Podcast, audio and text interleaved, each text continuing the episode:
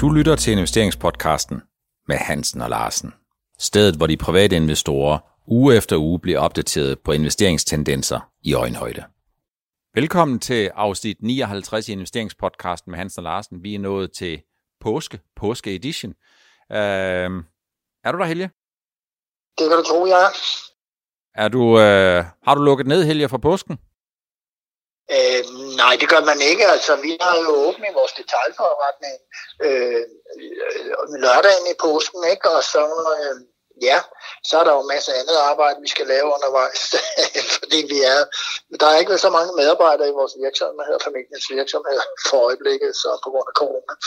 Så, men vi håber på bedre tider, det gør vi i højeste grad. Sådan ser det også ud til her i Danmark.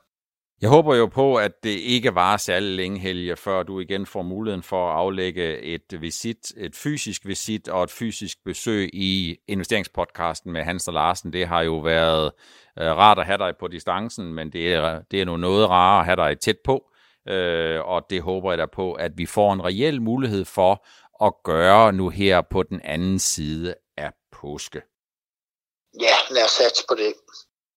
Afsnit 59 skal handle lidt om, ikke om oplukningsstrategier, men om, at øh, verden set ud fra et aktiemarkedssynspunkt enten allerede er lukket op eller på vej til at gøre det. For det vi har set de seneste uger og måneder, ja det har jo været, at investorerne er begyndt at positionere sig til en verden, der allerede åbner op igen. Det er fuldstændig business as usual og sædvane. Investorerne forsøger at løbe afsted med de budskaber, som de sætter kroner og øre på, som de håber på og tror på, at der kommer til at blive synlige i den rigtige og virkelige økonomi om 6-9 måneder. Øh, og det de gør rent konkret, jamen, det er, at de køber ind i nogle sektorer, som er udbumpet, som er øh, stadigvæk præget af det, der skete i 2020, og som stadigvæk lider under. At på trods af, at vi har fået vacciner, og verden er på vej til at blive vaccineret, jamen så kan vi endnu ikke se i indtjeningen, der kan vi endnu ikke se, at verden sådan for alvor er sluppet fri af covid-19. Men vi skal lidt øh, ind på nogle sektorer, øh, lidt nogle øh, ting, som, øh, som i hvert fald optager øh, investorerne. Og jeg tænker først og fremmest, Helge, på sådan noget som energi. Altså energi, den ligger jo sådan lige til højrebenet.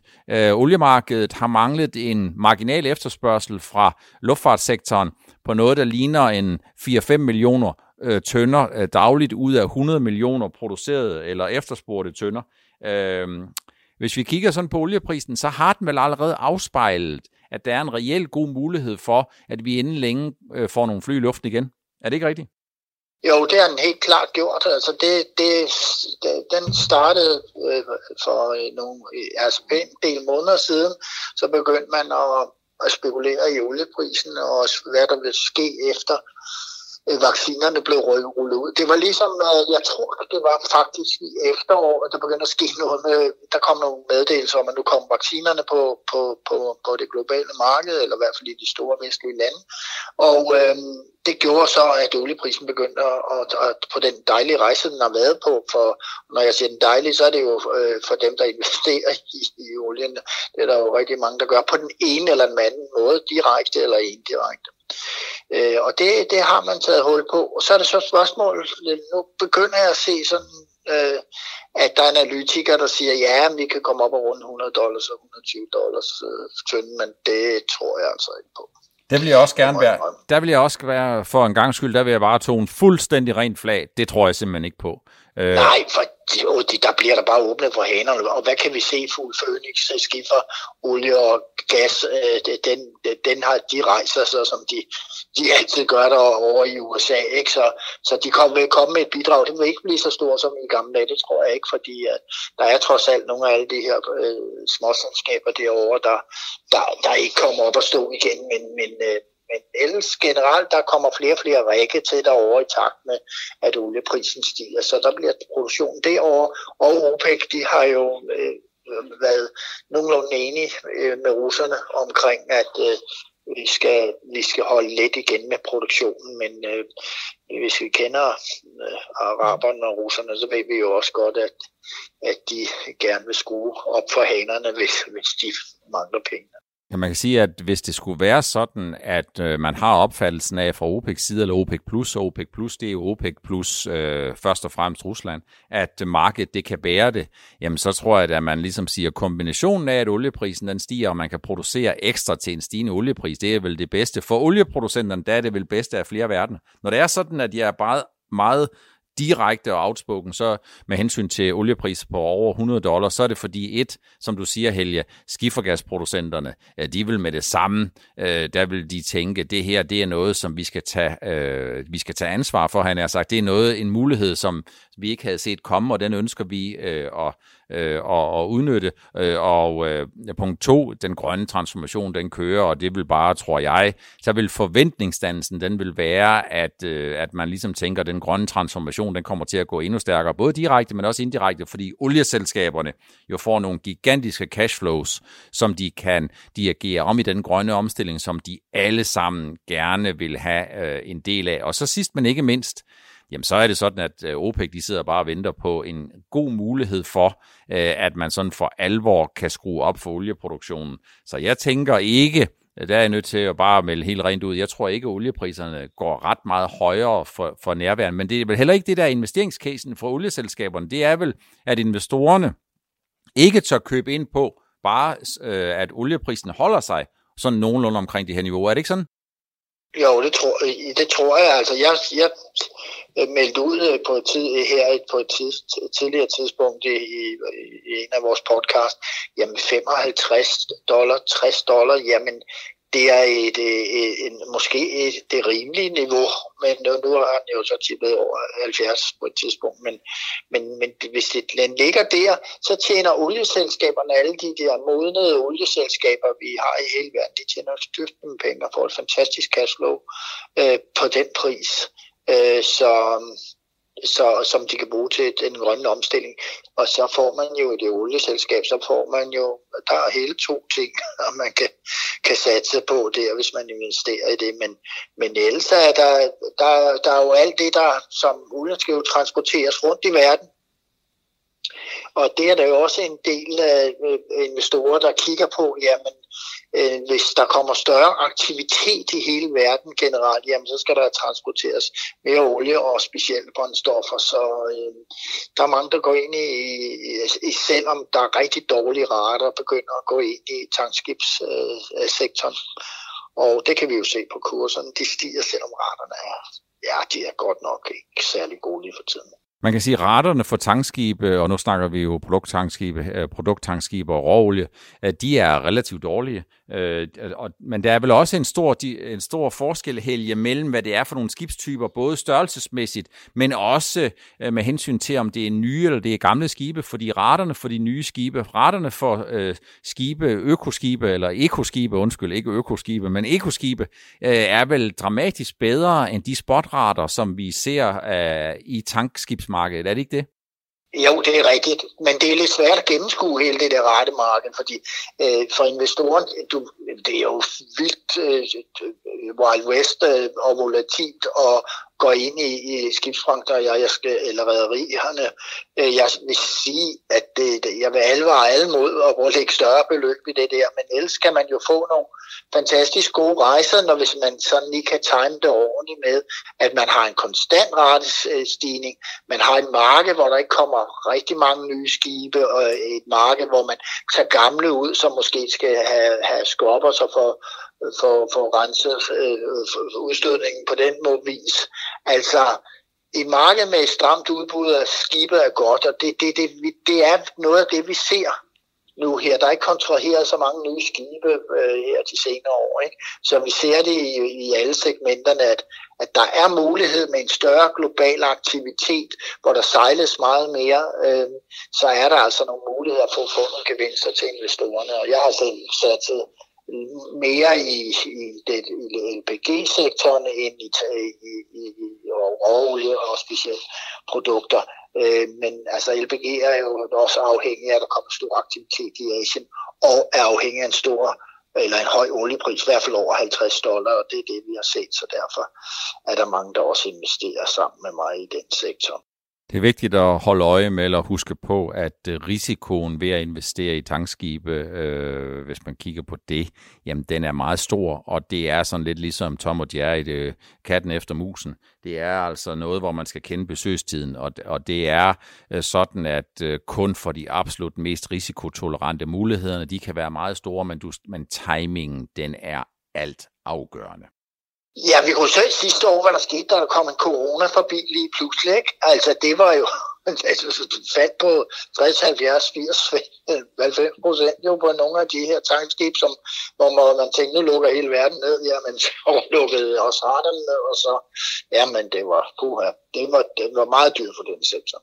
Jeg tror næppe, jeg siger for meget og lover for meget, når jeg kan garantere, at der er rigtig mange, der gerne vil ud og opleve verden igen. De vil gerne ud øh, og få, øh, de vil gerne ud og rejse. De vil gerne ud og se fester, farver, kultur og alle mulige andre ting. Og det betyder noget for efterspørgsel efter flytransport, øh, efter rejsebyråer, ydelser, cruise-rederier, hoteller og alt muligt andet. Det er jo også en del af det der, hvor investorerne de vejer morgenluft, og de håber på, at verden igen inden så længe bliver i det mindste mindre unormal.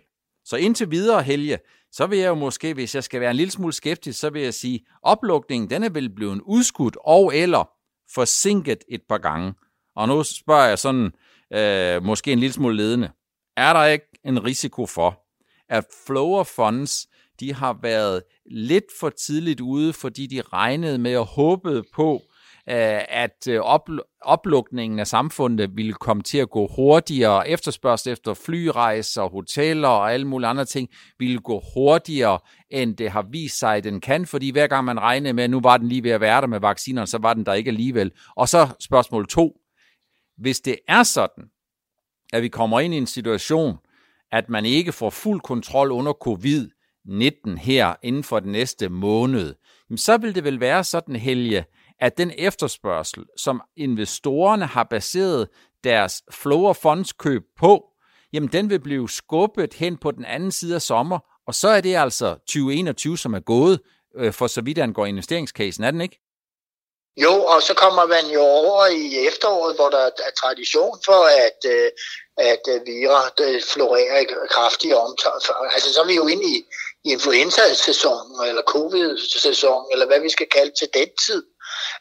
Det, der har chokeret mange nu her, det kan jeg virkelig mærke rundt omkring, det er Tyskland, der havde fået rigtig gode, et stort land, havde fået rigtig godt styr på tingene, og så lige pludselig kommer den her tredje bølge, og vi ser jo land efter land i Europa blive rigtig, rigtig hårdt ramt af anden og tredje bølger øh, i et omfang, som Ja, det havde man altså ikke kalkuleret med, når af vaccinerne blev rullet ud. Øh, nu går det altså mok, og det er faktisk i Tyskland, hvor man har haft restriktioner øh, i stort omfang. Det er altså selvom man har gjort det, og man også haft nedlukning, så lige pludselig, man åbner en lille smule op, så går det fuldstændig galt. Og øh, i Danmark, nu er det jo spændende at se, øh, hvordan det går her. Vi har jo fået rigtig styr. Vi, vi øh, ligger flot i på verdensstatistikken. Øh, men ja, hvis vender vi blikket mod øh, USA, så går, begynder der altså også at være områder og klatter, som, hvor det har gået rigtig til, godt tilbage i gang med covid-19, og nu vælter det frem igen.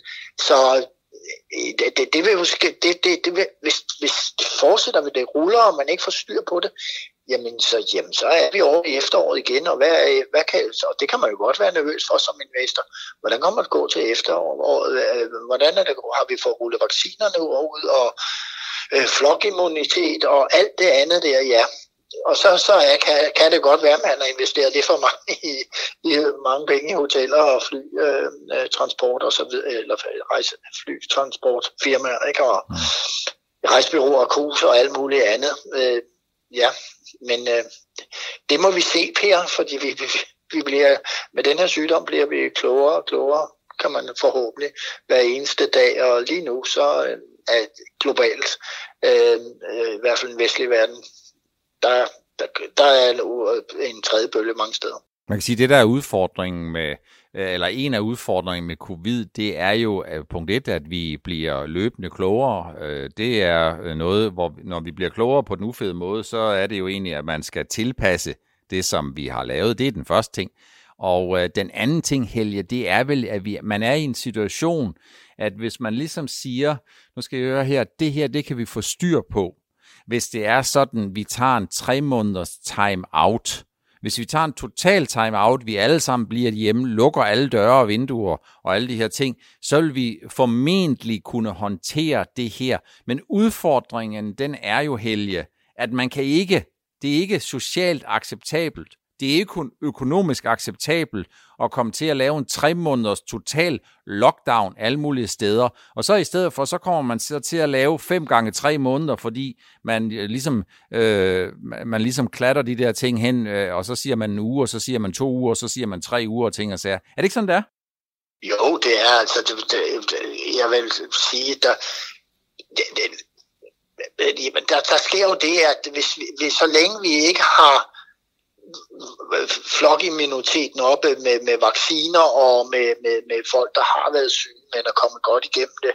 Altså, den, den, er, den er simpelthen for lav, øh, men, men, men, men vi kan jo håbe på, at der, der, der er jo nogle røster frem om, hvis man vaccinerer Øh, fra 50 år og op efter, og alle, alle 90 procent eller 85 procent, hvor meget der er, er blevet vaccineret i den øh, aldersgruppe, øh, så kan man egentlig tage et godt tål og bare have åben og så sørge for restriktioner om håndsprit og afstand og alt det der, det skal køre videre mundbind.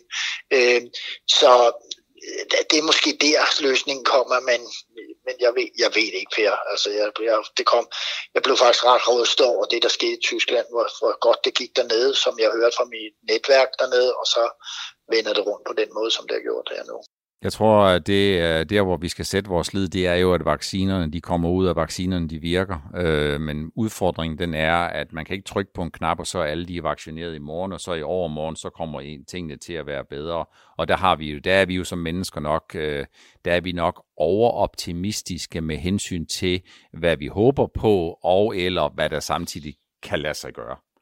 Det... Ja, og der er måske nogen, der har investeret i, i, på, på forhåbninger og det, det, det må man jo ikke håbe bliver investeret for meget i, i de her ting. Hvordan har du det med lakshelge? Fordi hvis det er verden, den åbner op, så er det jo fint, for så er der flere, der skal ud og rejse. Flere, der skal ud og rejse, det er flere, der skal ud og spise, og hoteller og restauranter og ting og sager. Men hvis verden ikke åbner så meget op, er der så, øh, kommer der så et hul i efterspørgselen efter laksen, eller vil laksen så bare sprælle ned i en, i en dybfryser, og så blive gemt der til et senere tidspunkt? Altså jeg vil sige, at laksesektoren har jo klaret sig forbløffende godt her i 2021, og lakseprisen har været høj. Altså der købes masser af laks, øh, og sådan er det jo, at laksen finder altid vej til tallerkenen, og så prisen kan jo måske falde lidt. Men altså forbrugerne har efterspurgt sådan, så man har, har, har hvad nu det hedder, været i stand til at, at have den, største, den næststørste øh, eksport nogensinde øh, per år. Det havde man i 20. Øh, det var faldt lidt i forhold til 2019, og det fortsætter, man selv fald, falder. Det fortsætter også med at ligge højt. Men det, når nu med restauranter og, og, og caféer og catering og sådan noget, det åbner op, så får vi jo øh, øh yderligere stramt udbud i forhold til efterspørgselen. Og det er jo det, man godt kan lide som investor, ikke? at, at øh, der ryger flere øh, penge ind på bundlinjen på, på, på grund af højere priser på produktet. Så øh, det, det, det går man jo også og venter på, men jeg kan da se, der er, der er faktisk mange investorer, der er gået i laksesektoren her de sidste tre måneder, og det er de simpelthen gjort, fordi at, at de har regnet med en åbning. Ja, det er helt 100 procent, fordi ellers ville man måske have klappet hesten i større omfang, men der har været flot stigning af de fleste lakseaktier. Det er øh, i hvert fald sådan, at uanset hvordan og hvorledes, jamen, så spræller laksen, og det gør den jo øh, øh, ultimativt altid hen til tallerkenen. Men som du ganske rigtigt siger, Helge, så øh, det, der er afgørende for, om investorerne de får det fulde udbytte af det, det er jo ikke kun de volumener, som man kan afsætte, men det er også de priser, man kan afsætte til. Det er et emne, et tilbagevendende emne, som vi har været inde på, og næsten er blevet fortærsket her. Men det er ikke desto mindre rigtig, rigtig vigtigt ligesom at sige, jamen de priser, man afsætter til, det er jo udgangspunktet for den profitabilitet, øh, man kan have som virksomhed. Den profitabilitet, jamen den er jo afgørende for den, det afkast af den investerede kapital, som selskaberne de kan have, og det er meget, meget afgørende for aktiekursudviklingen. Derfor er det sådan set ikke kun afgørende, at man sælger den laks, man producerer. Det er også meget afgørende, hvad det er for nogle priser, som man kan realisere sin omsætning til. Og det, du snakker om her, kunne du lige så godt snakke om ved Vestas for eksempel, som vi har, har været op og vende flere gange. Ikke? Hvad, hvad, hvad får man på sine produkter? Får man en god høj pris, eller man, har, har man en stor volumen øh, til, til en for lav øh, profit, altså, altså indtjeningspotentiale? Ikke? Så det er gælder for stort til alle virksomheder, det her. Sådan er det. Banksektoren, øh, bankerne har fået det lidt bedre, det har de af flere årsager. Dels fordi, at en åbne op strategi jo vil være ensbetydende med formentlig, at vi i hvert fald i en overgangsperiode kommer til at få noget af den vækst i 2021 og 2022, som vi mangler i 2020. Det betyder noget for tab og hensættelser, men det har også påvirket rentekurven og renteforventningerne. Det har der været meget snak om. Øh, øh, investorerne sidder og kigger efter, om den amerikanske 10-årige rente skal op i 2%-niveauet, som der er nogen, der kigger på, og vi har samtidig set, at Jerome Powell forsøger at øh, lægge arm med rentekurven og så sige, at Fed kommer ikke til at foretage sig noget på den her side af 2024. Det er jo de renter, som centralbanken kan styre, det er de korte renter, de pengepolitiske renter, som man kan styre, men man kan vel ikke styre øh, markedsrenterne, og det er, det er derfor, at øh, aktierne er gynget lidt frem og tilbage. Øh, på den negative front, øh, vækstaktierne, hvor, som har det godt, når den fremtidige indtjening, der kommer langt ud i fremtiden, skal diskonteres tilbage med en lav og en faldende rente, og har det knap så godt, når det er sådan, at øh, øh, renterne de stiger, og det fremtidige indtjeningsforløb, det skal tilbage diskonteres til nutidsværdi med en højere rente. Øh, hvad tænker du, Helge? Banksektoren får det bedre, aktiekursen har fået det bedre, men, men hvad så herfra? Ja, det er spændende, og, og bankerne vil også blive påvirket af, af, af det her med, som vi lige har snakket om, med, med, med i hvilken takt bliver covid slået tilbage i de enkelte lande. Øhm, og hvis det trækker for længe ud, jamen så kan det godt være, øh, og, og renterne falder igen. Øh, der var, har lige været en lidt faldende tendens et par dage. Hvis de falder tilbage igen, så kan det jo godt være, at på, på en kort bane, at, øh, at der er nogen, der rykker ud igen fra finanssektoren. Der er i hvert fald mange, der, der spørger mig, at Danske Bank nu ikke kommet lige højt nok op. Men jeg føler ikke rigtig banksektoren, så, så det kan jeg ikke svare på. Men jeg kan da sige, at på sigt, efter covid er det jo rigtigt, når samfundsøkonomierne de bedres, bedre, og, og lige det der med hensættelse, jeg tror, der er hensat øh, temmelig meget rundt omkring i bankregnskaberne på, på grund af covid, øh, men det kender du mere til, end jeg gør, Per, men det tror jeg da virkelig, at der, det vil være mærkeligt alt andet lige, at man ikke tog nogle ordentlige hensættelser på den konto, og kommer det hele op og kører igen, jamen så får man jo ikke, så skal man jo regne den anden vej. Jeg tror, at noget af det øh, øh, rentebillede, det er jo noget, der deler vandene, og jeg, jeg er jo blandt dem, som mener, at rentebunden formentlig er passeret, men jeg tror øh, samtidig ikke på, at vi kommer til at se markant stigninger i renterne. Og hvad vil markant stigende renter være? Det vil ikke være, om en øh, 10-årig amerikansk øh, rente ligger på 2%. Det vil se i et langsigtet perspektiv stadigvæk være en meget lav rente. Men når det er sådan, at jeg ikke kan se, at vi kommer til at få nogle galopperende renteniveauer igen, så er det fordi forud for covid-19, der havde vi allerede en statsgældsætning, som rundt omkring i verden var meget høj. Og hvad betyder det? Jamen det er sådan, at hvis du, når du starter året, skylder 110% af årets øh, bruttonationalproduktion øh, væk, jamen så er det sådan, at du er meget afhængig af, at du kan skabe vækst i din økonomi. Så hvis ikke du kan skabe vækst i din økonomi, og du har underskud på statens budgetter, jamen så vil dit gældsforhold, det vil stige yderligere. Og det kan godt tvinge nogen på et tidspunkt til at stramme op på statsbudgetterne. Når man strammer op på statsbudgetterne, så svarer det jo til at lave en finanspolitisk opstramning. Det rammer væksten med det samme. Det rammer privatforbruget med det samme.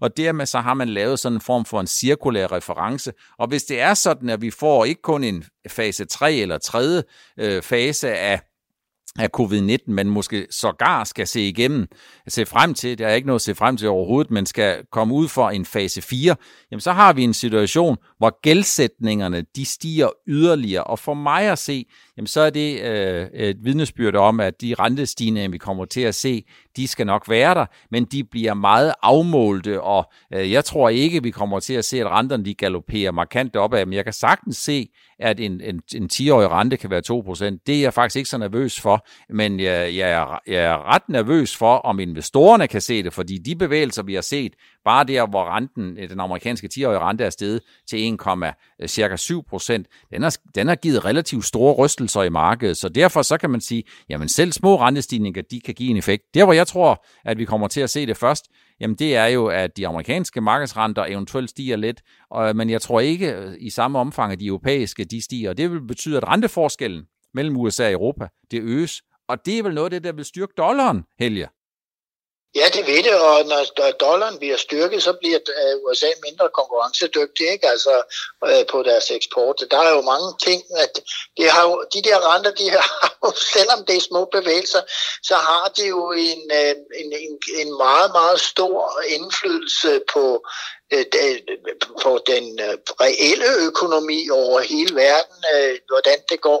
Men det, det har altså også en indflydelse på, hvordan investorerne tænker, øh, både i valutaforskelle øh, og, og, og i vækster og alt muligt andet. Så det der renter, som vi egentlig talt har glemt, fordi vi troede jo, at de kan jo være nul eller negative i mange år endnu, jamen, og så har man regnet med det, ikke?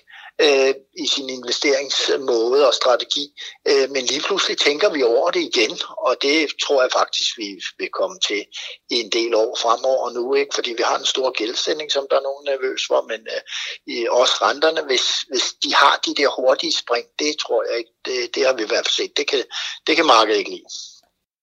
Det var det, som vi havde valgt at prioritere med ind i afsnit 59 af investeringspodcasten med Hansen og Larsen. En påskeudgave. Verden er, eller øh, verden er ikke lukket op, men øh, i visse hensener, så har investorerne allerede taget udgangspunkt i det scenarie, som de håber, at verden kommer til at opleve på den anden side af sommerferien, og i sommerferien øget aktivitet øh, på krydstogsskibe, øh, flytransport, hoteller osv. osv. osv. Men risikoen er altså, at hvis vi kommer ind i en tredje, skråstrej fjerde bølge af covid-19, jamen så kan 2021 øh, kan allerede i den henseende blive endnu et spildt år for den sektor, og det er ikke rart at tænke på. Tak fordi I lyttede med. Vi ses og høres igen i næste uge i afsnit 60 på den anden side af påske i investeringspodcasten med Hansen og Larsen. Du lyttede til investeringspodcasten med Hansen og Larsen. Vi ses igen i næste uge.